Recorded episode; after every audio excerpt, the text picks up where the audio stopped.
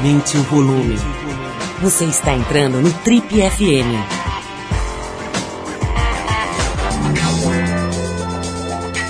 Oi, eu sou o Paulo Lima e a gente está começando mais um Trip F M, o talk show da Revista Trip. São trinta e três anos de entrevistas, reflexão e boa música. Nosso convidado de hoje está à frente daquela que provavelmente é a maior fábrica de medalhas do país. Só que para produzir essas peças ele não usa metais preciosos, mas ciência e tecnologia de ponta, que levam o desempenho físico de atletas de diversas modalidades ao limite, às vezes até além do limite. Ele é filho de um policial, chegou a iniciar na, uma carreira militar, né, uma carreira no Exército, antes de se formar em Educação Física pela Universidade de São Paulo. Ao longo da carreira, foi lapidando seu conhecimento com mestrado e doutorado em alto rendimento esportivo na Universidade Espanhola Pablo de Olavide e, em dois mil e onze, fundou ao lado do empresário Abílio Diniz a tal fábrica de medalhas, também conhecida como N A R, o Núcleo de Alto Rendimento Esportivo. Uma iniciativa que tem ajudado muita gente e ajudou, por exemplo, cinco dos dezenove atletas que conquistaram medalhas nas últimas Olimpíadas. Converso hoje aqui no Trip F M com meu amigo Irineu Loturco, um homem que conhece profundamente o esporte e que é o diretor técnico do N A R, como eu já disse, o Núcleo de Alto Rendimento Esportivo, que tem feito verdadeiros milagres, tem operado milagres no sentido de preparar, de explorar todo o potencial do atleta brasileiro, né, que às vezes não tem acesso, que normalmente não tem acesso à tecnologia, à informação e tal, e o, o trabalho do Irineu é voltado para isso. Irineu, antes de mais nada, é um prazer te receber aqui, obrigado por ter aberto uma, um espaço aí na tua agenda, que é corrida, como sempre, como a de quase todo mundo aqui em São Paulo, né, mas muito legal te receber aqui, cara, e quero já de cara começar pegando pesado aí, Irineu. Tá acabando o esporte competitivo no Brasil, cara? Essa é a nossa realidade? Quer dizer, tudo tá ruindo nesse país, inclusive o esporte? Bom, obrigado pelo convite. Um prazer falar com você, com os ouvintes, com a sua equipe.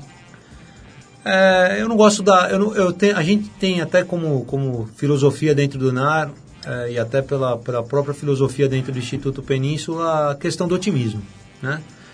Nós somos muito otimistas em relação ao que vai acontecer no futuro, mas nós vivemos um momento difícil no esporte, sim. Principalmente porque se criou uma expectativa muito grande em decorrência da realização dos Jogos Olímpicos e Paralímpicos no Brasil. Por muito tempo se falou no tal legado olímpico, por muito tempo se esperou que todo aquele dinheiro investido, é, não só na estrutura, mas nos atletas e nos treinadores ao longo desses anos do ciclo olímpico, pudesse produzir algum efeito posterior aos Jogos, né? Que é o que se chama de legado olímpico. E realmente não ficou muita coisa, pô. Hoje o que a gente vê são atletas, é, muitos atletas sem equipe, treinadores que não tiveram a, as suas carreiras, que tiveram a prospecção que eles esperavam. É, não temos talentos sendo revelados, o número de competições no Brasil não vem aumentando. A, não foram criadas equipes de base que, que fomentam o esporte de alto rendimento. E o investimento no esporte, de certa forma, diminuiu, né? Acho que a partir do momento que as empresas, o próprio governo federal percebe que o esporte não pode ser mais usado como uma ferramenta de divulgação dos seus projetos e das suas marcas, não só a iniciativa privada, mas também ah, o próprio governo perde o interesse no esporte. Então a gente vive, sim, um momento difícil, com muita gente criticando e muito pouca gente correndo atrás para tirar essa diferença. Irineu, a gente costuma dizer aqui que qualquer assim, discussão minimamente razoável de bom senso no Brasil termina nessa coisa da educação, né? E a gente está falando de esporte, que é uma das maiores ferramentas, se não a maior, né, de educação e de, de formação de gente legal, né? Vamos falar um pouquinho disso, cara, assim, tentando ser otimista e pegando carona aí na sua tentativa de otimismo. Assim, o que, que você vê, cara, quando... Eu sei que dentro do N A R, né, as pessoas associam só a, a alto rendimento, né, como o nome já diz, atletas de ponta, atletas olímpicos, mas vocês têm crianças lá também, né, tem um programa grande ali de, de pegar crianças desde a, da, da, da, de idades muito... De, de, crianças muito novas, né, para tentar entender o potencial e a condição e educar essas crianças. O que, que você vê acontecendo, cara, com um moleque que chega ali de origem humilde e tal e, e entra num, numa escola boa, quer dizer, numa escola de alto nível, para tentar desenhar um cidadão ali dentro daquela figura? Como é que tem sido a tua experiência nesse campo, para depois a gente falar dos grandes atletas que você tem trabalhado lá? É, é legal isso, porque realmente o que acaba aparecendo, né, é justamente ah, os fatos onde a imprensa tem interesse, onde a própria mídia tem interesse. Mas grande parte do nosso tempo e do nosso trabalho é focado na educação e no desenvolvimento de esporte de base. Hoje a gente tem mais de trezentas crianças sendo atendidas pelos projetos do Núcleo de Alto Rendimento Esportivo, que são projetos que envolvem categorias de base de rugby, de futebol, de taekwondo, de atletismo, entre outros esportes. É, o esporte, Paulo, como você bem falou, é, é muito complicada essa visão que muitas pessoas têm que o esporte é só, só serve para competição, só serve para formar o atleta competitivo. Mas é interessante que ao longo de um processo de formação, você tem uma incidência, você tem uma taxa de sucesso muito pequena das crianças. Então, quando você tem uma equipe de base, muito poucos dessa, dessas crianças, muito poucas dessas crianças realmente vão conseguir se tornar atletas competitivos. Mas durante o ano, durante o tempo que eles são expostos à prática esportiva, eles aprendem valores, eles aprendem lealdade, eles aprendem camaradagem, eles aprendem a competir, eles aprendem a ganhar, eles aprendem a perder, eles se preparam para a vida. Em nossos projetos de base, todas as crianças têm que estudar. As crianças têm que cumprir os seus horários, têm que cumprir suas tarefas, então você acaba formando o cidadão. E é muito engraçado porque é, a gente sempre fala da questão, e é óbvio que a educação é a ferramenta motora total da sociedade, o que vai tirar qualquer país de uma posição inferior e levar ele para uma posição de dominância no mundo, mas o esporte realmente ele pula muitas etapas, né? Você, é difícil você ver é, crianças da periferia ou da favela tendo tantas oportunidades de vencer na vida de maneira tão rápida quanto através da prática esportiva. É muito difícil a gente ver pessoas que saem da favela, infelizmente, e têm sucesso em diferentes outras áreas. Infelizmente, a gente vive num país que dá muito pouca oportunidade para as pessoas. E o que a gente tenta fazer com o esporte é dar oportunidade para que essas crianças consigam vencer na vida através do esporte. É dessa forma que a gente enxerga o esporte. Uma ferramenta transformadora, da mesma maneira que a educação pode transformar a sociedade. Então, o que eu vejo são crianças chegando no N A R e saindo do N A R com muita esperança. E mesmo quando não se tornam atletas, eu posso afirmar, são cidadãos que foram transformados através dos valores ensinados na prática esportiva. Oh, Irineu, eu vou querer saber um pouco do trabalho que vocês fazem, lógico, né? Eu, eu sei até que vocês prepararam, né? Ajudaram a preparar esses atletas que estiveram na Olimpíada de Inverno, né? Do bobsled, né? Primeira vez que o Brasil Sim. vai lá. Não sei se foi a primeira vez, né? Acho não, que não, foi né? a primeira do two-man, né? São duas primeira categorias. Do é, sabia que tinha algum primeiro aí é, na história, mas é. fizeram um bom papel lá, Sim. fizeram uma boa presença. Sei que você participou da, da preparação desses caras, de um monte de, de gente ali. Sei que já grandes surfistas passaram por lá, Sim. lutadores, enfim. Vamos falar um pouco disso. Disso e falar um pouco como é, como é que funciona, né? Eu acho que quem está ouvindo a gente não tem ideia se está falando de um laboratório, de uma academia, que cara tem o, o negócio, quem que trabalha lá. Vamos falar um pouquinho disso? Vamos. Mas a, a gente vai parar agora para ouvir uma música. A gente separou os californianos aqui de uma banda chamada Canned Heat e chama-se, a, a faixa que a gente vai tocar é Going Up the Country, lançada num disco de mil novecentos e sessenta e oito chamado Living The Blues. Então é calor enlatado, né? O nome da música Canned Heat, é, a faixa é Going Up the Country. A gente já volta com Irineu Loturco, um homem que conhece profundamente fisiologia, esporte e como é que isso, essas duas coisas se combinam para que a gente explore ao máximo o potencial, né, dos nossos atletas. Vamos falar disso já já. Vamos agora de Canned Heat, vai lá.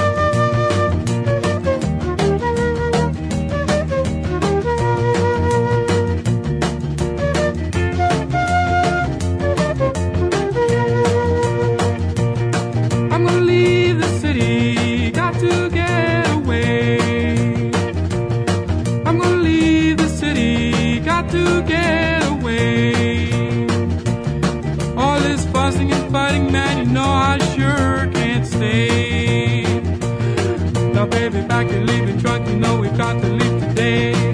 Just exactly where we're going I cannot say, but we might even leave the U S A.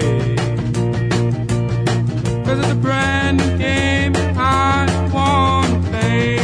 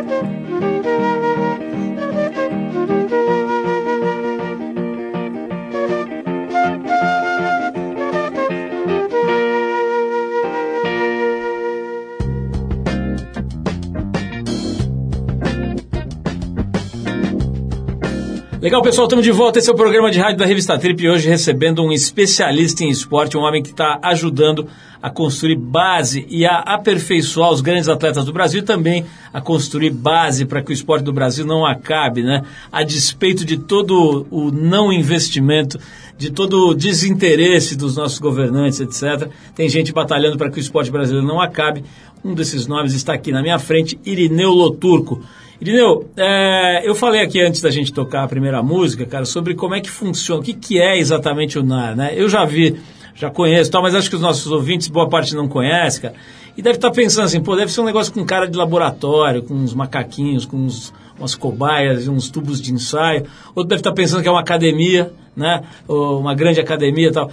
O que, que é exatamente, começando por esse aspecto, digamos, mais físico, né? Como é que é o, essa instituição? O núcleo de alto rendimento ele tenta uh, abordar todas as esferas que, que são inseridas no alto rendimento. Então, a gente trabalha efetivamente no treinamento e na medida do desempenho físico do atleta, que se refere a essa parte de laboratório que você falou.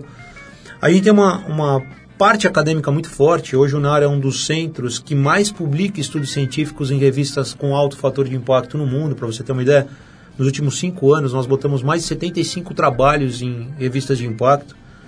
É, internacionais. A gente tem cursos de aperfeiçoamento e pós-graduação lato sensu dentro do N A R para formar treinadores em metodologia do treinamento para o alto rendimento esportivo. E nós também trabalhamos com a base. Trabalhar com a base é atender o atleta de base, mas também atender o treinador de base. Por exemplo, hoje dentro do N A R a gente tem um projeto que chama Céu Olímpico. A gente pega todos os professores de educação física da rede Céu e oferece um curso gratuito para que esses professores sejam especializados, para que eles possam atribuir, ou para que eles possam ter mais qualidade quando ministram as suas aulas na rede pública. Então, a gente tenta tratar o alto rendimento como um todo. A gente tem essa cara de laboratório quando precisa, a gente tem uma cara de universidade quando precisa e uma cara de desenvolvimento esportivo e de educação do treinador também quando precisa.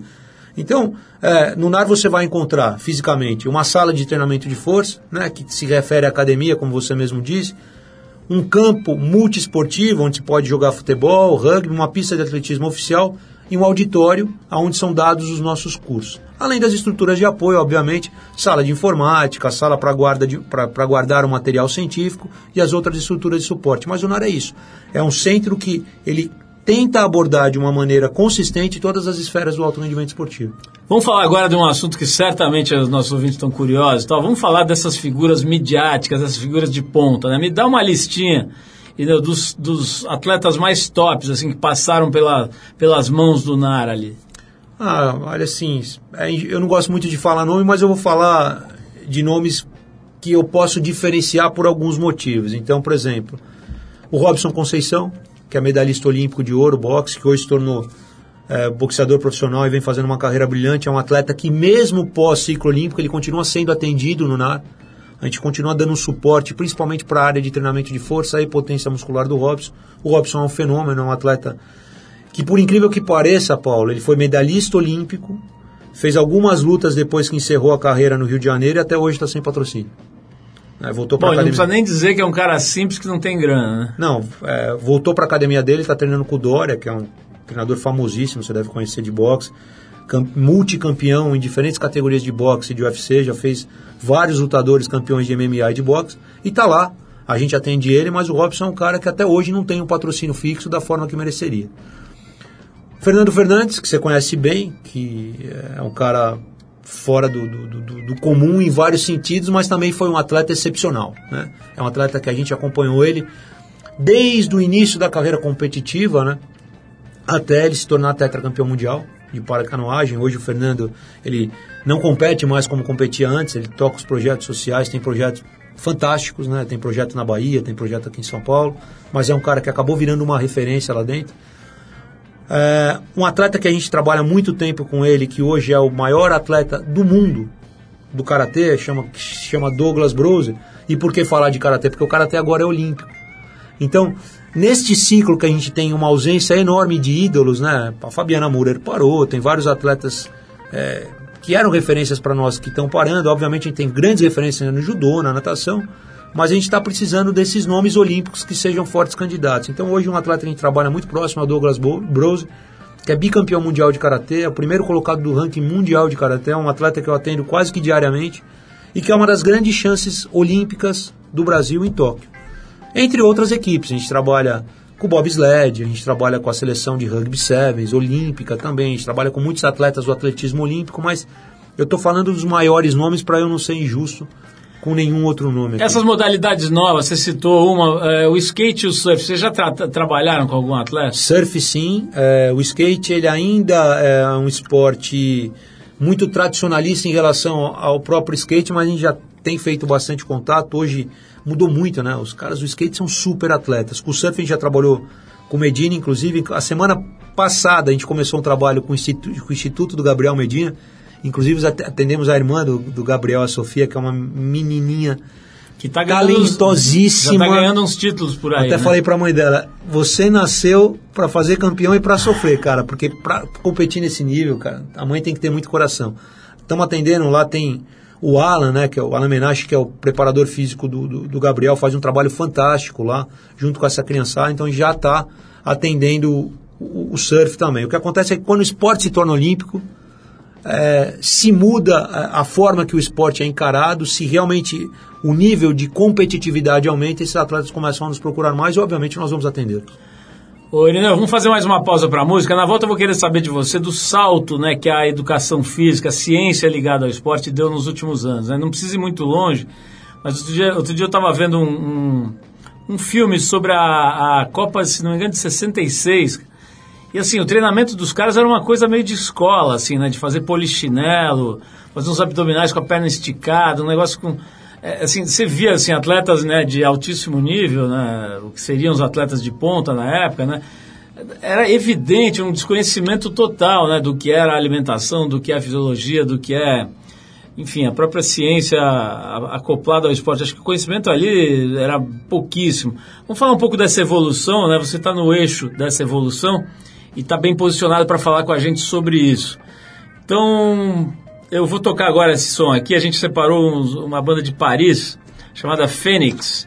É, a música é If I Ever Feel Better, que é de um disco de estreia, do disco de estreia do grupo United. É, vamos ouvir o Phoenix, depois a gente volta com o Irineu Loturco falando pra gente sobre esporte de ponta. Vamos lá. They say an end can be a start. Feels like a barbarian, it's still alive. It's like a bad day that never ends. I feel the chaos around me, a thing I don't try to deny. I better learn to accept that there are things in my life I can't control. They say love is nothing but a sore. I don't even know what love is. Too many tears I've had to fold. Don't you know I'm so tired of it all? I have no terror of these spells. Finding out the secret words won't tell. Whatever it is, it can be named. There's a part of my world that's hidden away. You know I don't want to be clever, never been no superior. True like ice, true like fire. Now I know that a breeze coming me away. Now I know there's much more dignity in defeat than a brother's victory. I'm losing my balance on the tightrope. Tell me please, tell me please, tell me please, tell me please. If I ever feel better, remind me to spend some good on you. Can give me your number. Why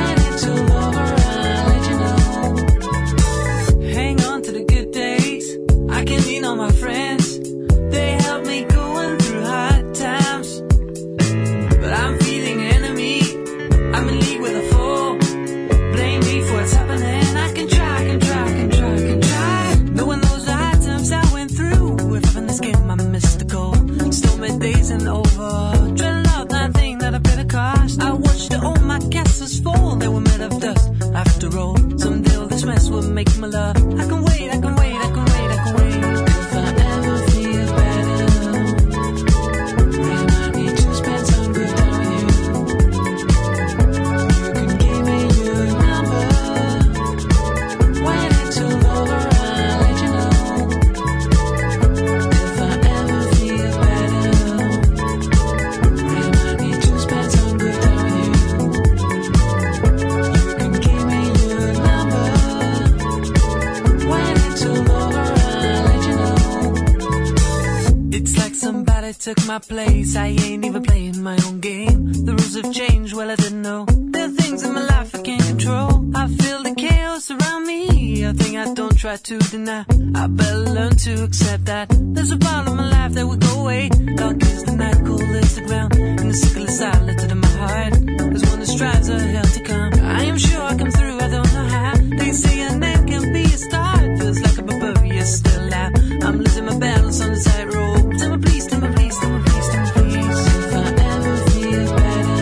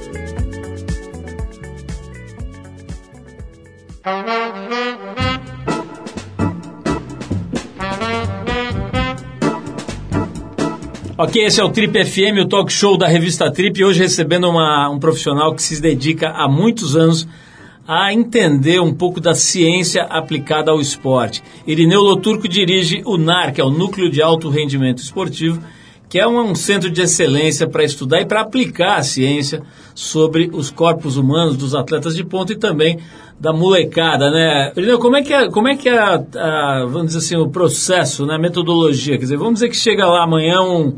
sei lá, um grande atleta de esgrima procura vocês e tal.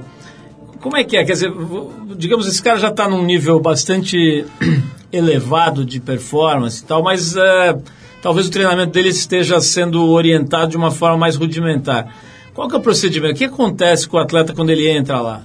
Bom, basicamente, nossas avaliações são neuromusculares. Então, a gente, por exemplo, falando especificamente da esgrima, a gente sabe como esse atleta tem que manifestar a força, a gente sabe o que esse atleta tem que treinar para que ele possa manifestar a força daquela maneira.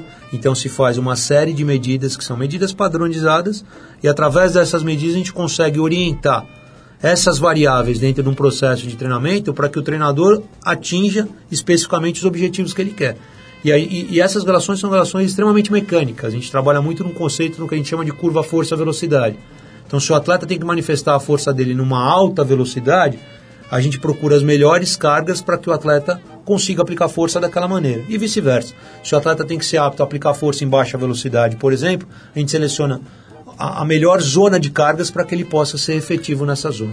Agora, Irineu, assim, por menos que a gente conheça do assunto, né, você vê uma evolução muito radical de uns anos para cá, né? Eu mencionei agora, antes da nossa, da nossa pausa para ouvir música, essa coisa de, de olhar um filme, por exemplo, do, da década de sessenta, ou mesmo de setenta, né? O pessoal treinando lá, o Gerson, o Jairzinho, Tostão, né? Esses caras não eram exatamente atletas, né? Eram caras que, enfim, tinham, dominavam uma técnica, tinham uma, uma, um, um dom, digamos, mas assim, você via nitidamente que um ou outro tinha uma... uma performance atlética, né? Falando da Copa de setenta, eles falavam muito do Brito, né? Dos caras da defesa, Carlos Alberto e tal, Jairzinho. Eram corredores, mas não eram exatamente atletas completos, né? Como hoje você olha os jogadores de futebol, né, cara? Só do, o visual já diz o quanto aquele cara está preparado, né? Como é que você analisaria? Existem grandes breakthroughs, assim, momentos de saltos na ciência do esporte? É uma evolução mais orgânica, contínua? Como é que está a evolução da ciência aplicada no esporte nessas últimas décadas? Acho que a evolução é contínua, mas ela é marcada por grandes movimentos. Então, por exemplo, falando especificamente de futebol, é, as análises de jogo, né, as análises de deslocamento que foram é, conquistadas a partir da utilização de G P S em jogo ou das próprias análises de vídeo, é, esse foi, por exemplo, um grande momento de mudança no futebol, porque se pôde quantificar, entre outras coisas, a distância que cada atleta percorria, a velocidade que ele percorria a cada distância, e que quando se começou, começou a se comparar o que ele fazia em campo com o que era feito nos treinos, vamos chamar assim, de é, capacidade física, começou a se ver que tinha uma disparidade muito grande entre esses conteúdos. Tanto que hoje, por exemplo, no futebol, o que mais se usa é método de jogo ou jogo reduzido para que o atleta consiga aumentar a intensidade do seu treinamento de uma maneira específica. Porque a gente sabe que um atleta, por exemplo, que é mais resistente para correr em velocidade moderada, não necessariamente vai ser mais resistente para jogar futebol durante noventa minutos. Então, esses, essas análises de jogo que foram conquistadas à medida que nós levamos tecnologia para o jogador, à medida que nós levamos tecnologia para o campo, foi, por exemplo, uma grande mudança nos esportes, é, que a gente chama de esportes coletivos. Nos esportes individuais, é, o que eu acho que a, as grandes mudanças ocorreram aí, entre o final dos anos noventa, começo dos anos dois mil, quando os caras começaram a perceber, por exemplo, que o treinamento de força ele tinha efeito não só apenas para o atleta que precisava aplicar grandes quantidades de força, mas que ele tinha efeito, por exemplo, na economia de corrida de maratonistas. Atletas de maratona que treinavam força se tornavam mais econômicos para correr, consequentemente desenvolviam uma velocidade média maior durante a prova. Então tem esses pontos, mas a evolução no geral ela é contínua. E ela evolui, Paulo, como evolui todas as ciências, né? É, a, o, a ciência esportiva é, ela é muito desenvolvida ao redor do mundo, inclusive no Brasil. Nós temos grandes pesquisadores, pessoas que publicam muito na, na ciência esportiva brasileira, sobretudo com atletas de alto rendimento. E evolui como um todo. E eu acho que essa mesma mudança que a gente vê na preparação física, a gente vê em outras áreas é, do conhecimento no geral. Mas o que você falou é uma, é uma grande verdade. Hoje, em todas as modalidades, os atletas estão mais aptos e mais bem preparados para executar suas funções. Mas também tem um outro, um outro é, ponto importante aí. O esporte hoje ele é muito profissional em quase todos os seus fundamentos. Então você tá, passa a ter mais indivíduos praticando, e por ter mais indivíduos praticando, a seleção também é maior. O sujeito que chega na ponta, naturalmente, ele é mais preparado para desempenhar o papel naquela função. Não, vamos tocar mais uma música. Na volta eu vou querer saber sobre os excessos, cara. A gente está vendo também, quanto mais evolui tudo, a ciência, a tecnologia, a própria circulação da informação, cara, mais aparece maluco também, né, cara? Impressionante o que tem gente se matando aí, achando que está fazendo coisa boa para a saúde. Eu queria te ouvir sobre isso, você que é um cara que estuda a sério a saúde também, né? Quer dizer, a consequência do esporte sobre o corpo humano e tudo mais. Eu quero te ouvir um pouco sobre isso. A gente vai tocar agora uma das maiores vozes do Rhythm and Blues norte-americano, que é o Curtis Mayfield. Essa música é um clássico dele, Superfly, que é título, né? Faixa título do filme de setenta e dois, né? O Superfly. Vamos ouvir esse som então. Na volta eu quero saber do Irineu Loturco se a turma está se matando e não sabe. Ou não, vamos lá.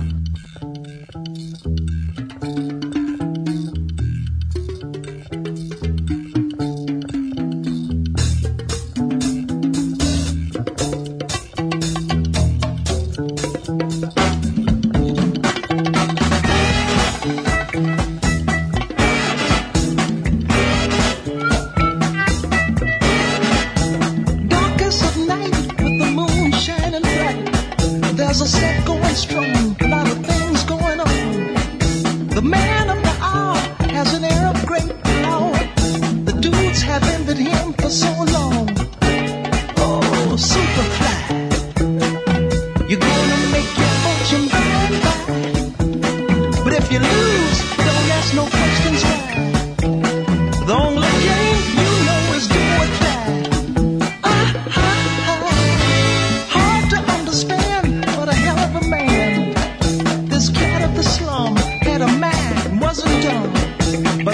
this was shown, cause his hustle was wrong. His mind was his own, but the man lived alone.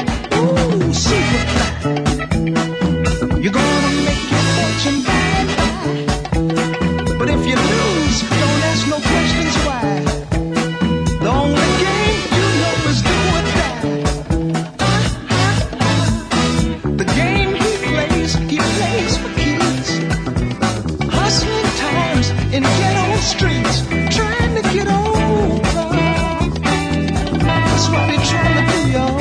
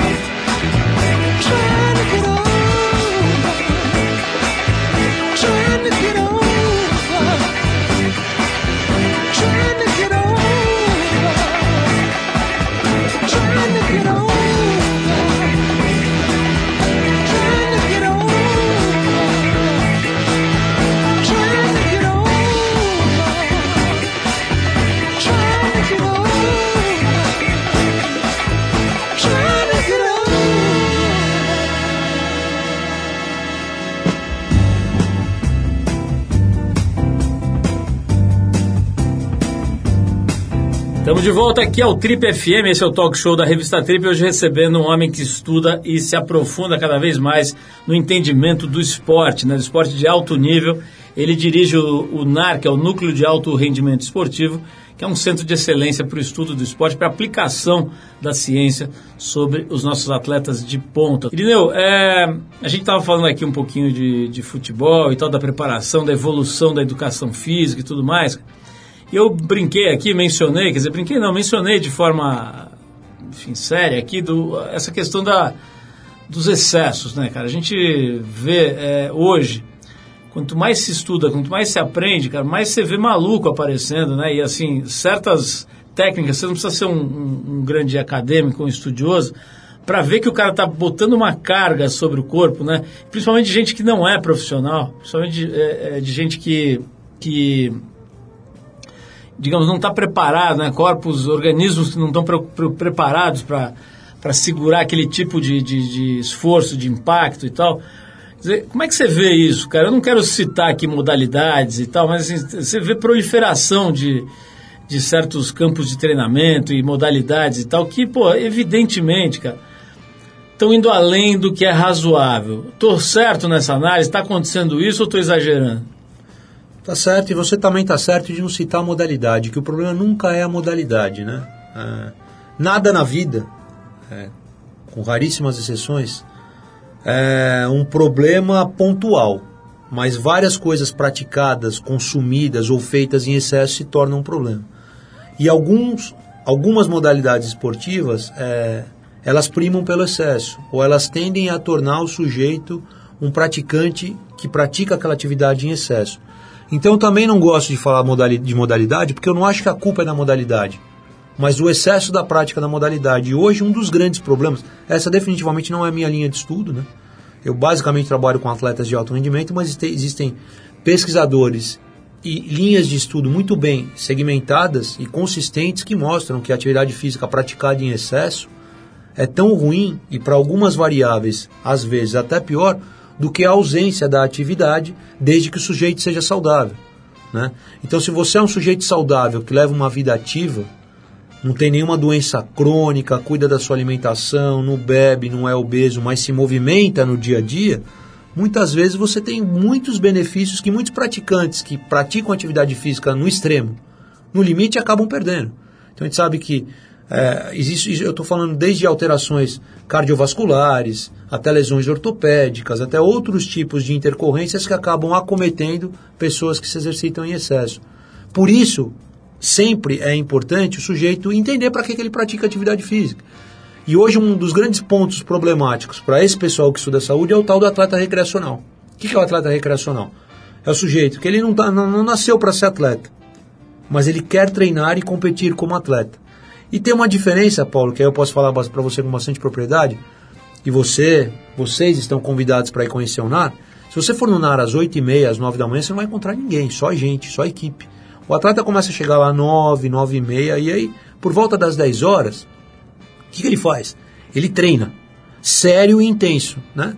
Treina das dez ao meio-dia, daí ele almoça, e como o treino é muito intenso, terminou o treino, o cara tá morto. Ele vai lá, almoça, tal, tem um loungezinho ali para ele descansar, o cara dorme até duas e meia, três horas da tarde, desce, se troca, às vezes toma um banho para acordar, treina de novo mais uma hora e meia, duas horas, em esse, com bastante intensidade, terminou, usa todos os mecanismos regenerativos que ele tem à disposição, descansa e vai para casa, né?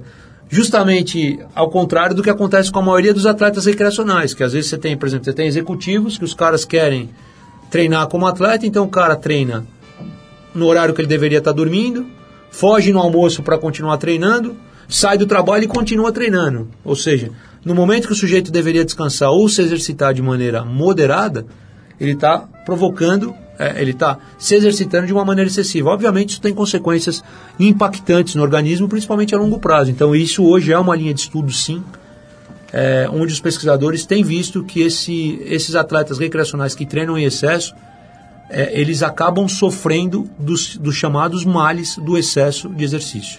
Eu imagino, Irineu, quando eu falei dessa coisa dos excessos e tal, as pessoas têm associado a, a exercício de força. Mas a corrida, por exemplo, né? A corrida hoje é uma verdadeira febre, né? Assim, você vê isso, fenômenos no Brasil inteiro, milhões de pessoas correndo e tal. As pessoas não estão exagerando também um pouco nesse tipo de atividade, que parece mais inofensiva, talvez? Eu não acho que parece mais inofensiva, eu acho que ela é mais acessível, qualquer um pode correr. E aí, se as pessoas têm mais acesso, existe uma tendência também a se cometerem maiores erros. Mas eu não acho que o problema seja definitivamente a atividade, ou o treinamento de força, ou a corrida. O problema é o excesso. Obviamente que o excesso de corrida, ele tem consequências diferentes do excesso de treinamento de força, que tem consequências diferentes do excesso de peladas de futebol, por exemplo. Cada um tem as suas consequências. O problema não é a atividade per se, mas sim o excesso de atividade. Isso não vale só para atividade física não, né, Paulo? Isso vale para qualquer coisa na nossa vida. Então, acho que a primeira pergunta que o sujeito tem que responder é para que, que ele faz exercício e o que ele espera daquele programa de atividade. Mas por isso é muito importante você também escolher um treinador, né? Sempre trabalhar ao lado de um bom profissional de educação física que vai te dar esse caminho. Se o cara vai te estimular a competir, se o sujeito vai te estimular a fazer atividade física para manter saúde ou para melhorar o seu aspecto geral de saúde. Então também tem essa questão de quem te treina e para que o cara te treina. E eu não quero te colocar em saia justa, sei que é um assunto delicado, mas o cara em média, claro que não dá para generalizar, mas em média, o cara que está se formando hoje nas escolas de educação física em todo o Brasil, ele está saindo com condição de dar um bom preparo para os atletas, ou ele sai, como na maioria das, das escolas, das faculdades aqui no Brasil, com uma base bastante rasa, assim? Ah, não é nem uma saia justa. Eu acho que você tem diferentes tipos de universidade. Então, o Brasil, sim, tem muitas universidades muito boas na área de educação física e esporte, e como qualquer outra área, tem muitas universidades não tão sérias na área de educação física e esporte. Em geral... Em geral, até principalmente depois da, da criação dos conselhos regionais, é, pela oferta de cursos de especialização que o Brasil tem, pelo nível dos profissionais dentro das principais universidades, o profissional de educação física brasileiro é muito bem formado. Obviamente, existem diferentes tipos de universidade, mas o profissional brasileiro é um profissional bem formado. Ô, eu sei que, eu sei que assim, talvez, não sei se eu vou falar besteira aqui, mas a impressão que eu tenho é que a base do seu trabalho tem muito a ver com, com o estudo dos exercícios de força, né? É, uma, é um ponto, um pilar aí do teu trabalho. É, para a gente entender, o leigo entender, você, quando, quando um atleta chega lá, você faz um, uma espécie de... Você já explicou que vocês fazem toda essa análise, essa, essa avaliação, né, do quadro, bastante específico, né? Assim, o cara, pô, é um corredor, o cara é um jogador de rugby, qual é o, o tipo de, de esforço que ele precisa fazer, em que velocidade, tudo isso você explicou pra gente. No final, o que que sai disso, cara? Sai um plano de treinamento, sai uma planilha pro cara, sai uma divisão entre o que é aeróbio, o que é força, o que é resistência, enfim. Conta um pouquinho, assim, pro leigão, que que, o que que você entrega pro atleta? Excelente pergunta. É, a gente está no meio desse caminho. Não sai uma prescrição, não sai efetivamente um plano. Mas o N A R, por essência, nós nunca enviamos um relatório de testes. Toda vez que o atleta é analisado, o treinador volta para receber o feedback diretamente, quem faz isso sou eu, e a gente tem uma reunião que às vezes dura horas, não é só uma reunião, é uma sucessão de, reunião, de reuniões ao longo de um processo, onde tudo é analisado, porque veja bem, Paulo, eu preciso entender quais as necessidades daquele atleta, e o treinador conhece muito bem isso, e quais os meios que aquele atleta tem. Por isso que também é muito importante o atleta chegar no N A R, eu não usar meios que eu sei que aquele atleta não vai ter disponível, porque veja bem, eu atendo atletas do Brasil inteiro. Então tem atletas da Seleção Brasileira de Atletismo, por exemplo, que vem de Belém do Pará. Então esse cara consegue vir para o N A R duas vezes por ano. Eu tenho que medir esse cara, eu tenho que entregar o resultado para o treinador, eu tenho que especializar o treinador para que ele possa usar aquele resultado, mas eu preciso monitorar esse cara constantemente.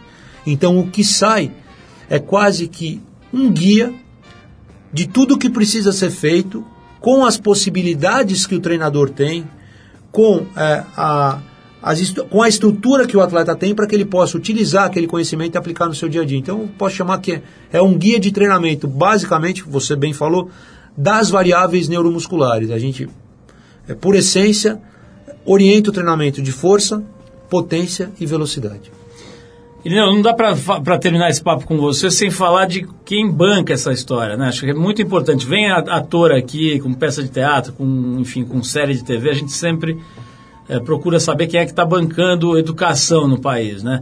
Então, assim, de onde vem a, a grana? Não deve ser pouca, né? Deve ser, deve ser um trabalho bastante... custoso, né? Quer dizer, você manter um centro de excelência de treinamento, que acho que, aliás, acho que só tem esse, né? Tem mais alguma coisa parecida no Brasil nesse nível? No Brasil e nem no mundo. Não existe nenhum centro de treinamento gratuito, privado, no mundo. Da onde vem o funding, né? Para usar essa expressão aí, então, é, I U P aqui, da onde vem o funding disso tudo? Bom, é, falando de uma maneira sincera e franca, quem bancou toda a construção, que é algo em torno de vinte milhões, foi a família Diniz, através do Instituto Península aí. Essa parte de esporte, como você bem sabe, é encabeçada pelo Abílio Diniz e pelo João Paulo. Foi uma doação para a prefeitura, porque nós estamos dentro de uma área da prefeitura, então foi um investimento inicial de vinte milhões de reais. Hoje a gente tem um custo anual que varia entre quatro, cinco milhões, porque, como eu te disse, a gente tem absorvido muitos atletas é, que não têm mais onde treinar pós, pós Jogos Olímpicos, e também treinadores, e a gente não só... Não só coloca o atleta lá para dentro, a gente oferece alimentação, estrutura e por aí vai. Basicamente, o nosso mantenedor ainda é o Instituto Península, né? Que é o braço social da Península, que é o Family Office da família Diniz, eles são os nossos mantenedores. E o restante da verba vem de patrocinadores e apoiadores, né? Hoje, nós temos alguns patrocinadores e apoiadores, eu não sei se eu posso falar aqui. Pode, claro. Caixa, Gatorade, Under Armour. A Scania nos apoia num projeto incentivado, é, pode ser que eu tenha me esquecido de algum, se eu esquecer eu, me falo, eu falo de novo, mas basicamente esses são os maiores, é, e nós estamos agora, porque como, nós, como eu te disse, como o nosso movimento aumentou muito, e a gente não vai falar não para nenhum atleta, e para nenhuma criança, e para nenhum treinador que precisa da nossa ajuda, é, e como tudo tem um limite, né, eu não posso ficar toda vez... que eu tenho que atender um atleta, eu não posso ficar onerando o meu mantenedor, eu tenho que fazer esse negócio crescer, e como você sabe, nós estamos no terceiro setor, não é uma empresa com fins lucrativos, a gente partiu para projeto incentivado também, né? Então, hoje a gente tem algumas empresas que já nos ajudam em projetos incentivados, é, tanto como I C M S como I R, e esses projetos incentivados efetivamente é para atender atleta que tem necessidade e criança. Então, é mais ou menos daí que vem o dinheiro de toda essa, essa brincadeira. Ô, Irineu, tinha mais umas vinte perguntas aqui, a gente está sem tempo, mas eu não, não consigo terminar esse programa sem te perguntar a mesma coisa que a gente falou no início, é, só que de um outro jeito. Quer dizer, tem alguma chance, cara, da gente chegar em Tóquio melhor do que chegou na Olimpíada do Rio? Quer dizer, considerando que várias empresas e entidades e tal deixaram os programas de incentivo aos atletas de lado logo depois da Olimpíada do Rio, sem falar na, na, na, na, na, na, na, no estado deplorável, né, que estão as instalações do, do Parque Olímpico lá no Rio. Eu vi outro dia fotos das piscinas completamente detonadas e tal.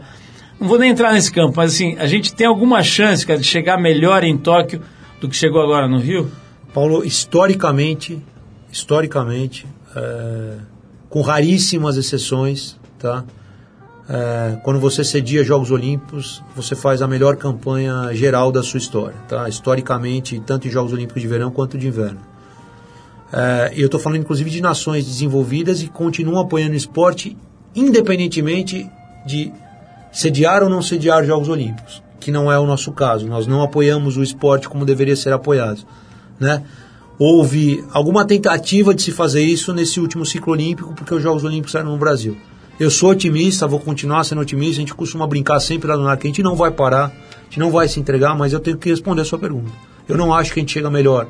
Vou torcer, quero queimar a minha língua, mas eu não acho que a gente chega melhor em Tóquio do que a gente chegou no Rio, porque não existe preparação para o ciclo olímpico, a gente não vê nada sendo feito no sentido de se fazer um programa linear para se chegar bem em Tóquio. Então, a minha opinião, se fosse para eu apostar dinheiro, eu acho que nós não teremos um resultado melhor em Tóquio do que no Rio, mas a gente vai continuar lutando todos os dias para que o nosso país tenha uma história olímpica, uma história esportiva, independentemente de sediar Jogos Olímpicos ou não. O esporte precisa de ajuda e o esporte precisa de menos pessoas criticando. Tem muita gente criticando, mas tem muito pouca gente ajudando o esporte, né? Eu sei as coisas que você acredita, eu te conheço também fora daqui, então assim, você sabe que muito depende da nossa postura como cidadão. Para ter um esporte melhor no nosso país, seja na nossa escola, seja na nossa comunidade, seja na nossa favela, ou seja, até dentro do N A R, nós vamos ter um esporte melhor. Não adianta esperar tudo do governo. A gente tem que cobrar o governo, mas a gente tem que fazer a nossa parte. E eu quero te agradecer mais uma vez a presença e parabenizar por esse trabalho tão legal que você já faz há muitos anos, né? Antes do N A R, pesquisa, pesquisa, estuda. Já vi você aí, pô, já te vi em fim de semana, todo mundo lá curtindo, passeando na piscina e tal, você lá no computador ralando. Quer dizer, sempre estudando, uma coisa meio obsessiva até, né, de querer saber, de querer aprender, e agora nos últimos anos podendo aplicar, né? Parabéns ao pessoal do Instituto Península e os outros patrocinadores, porque é muito legal ver é, a iniciativa privada prestando atenção nesse tipo de coisa, né? Então, muito legal, tamo junto, e a gente vai fechar a conversa com o Irineu Loturco com essa, esse som aqui do Allman Brothers Band, chama-se Midnight Rider, é outra música bastante conhecida e muito legal, é do disco... Como é que é? Idlewild South, de mil novecentos e setenta. Irineu, mais uma vez, brigadíssimo pela presença. Manda um beijo pra patroa, pro seu moleque também, tá com quatro aninhos, né? Quatro anos. Manda um beijo pra todo mundo lá e é, parabéns de novo pra você, cara. Vamos ouvir juntos aqui o Midnight Rider. Muito obrigado.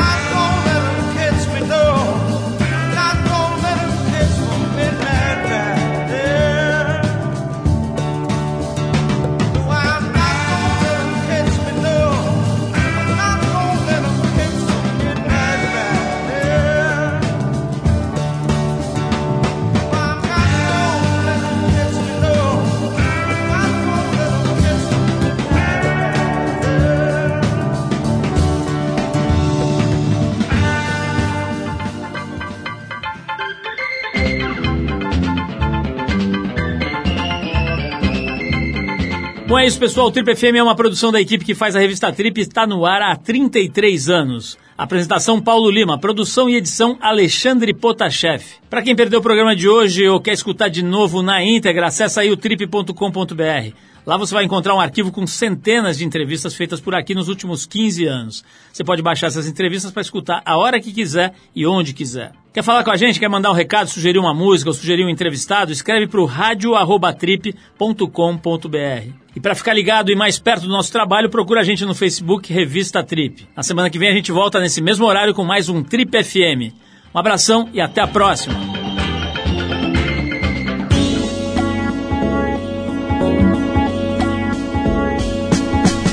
Você ouviu Trip F M.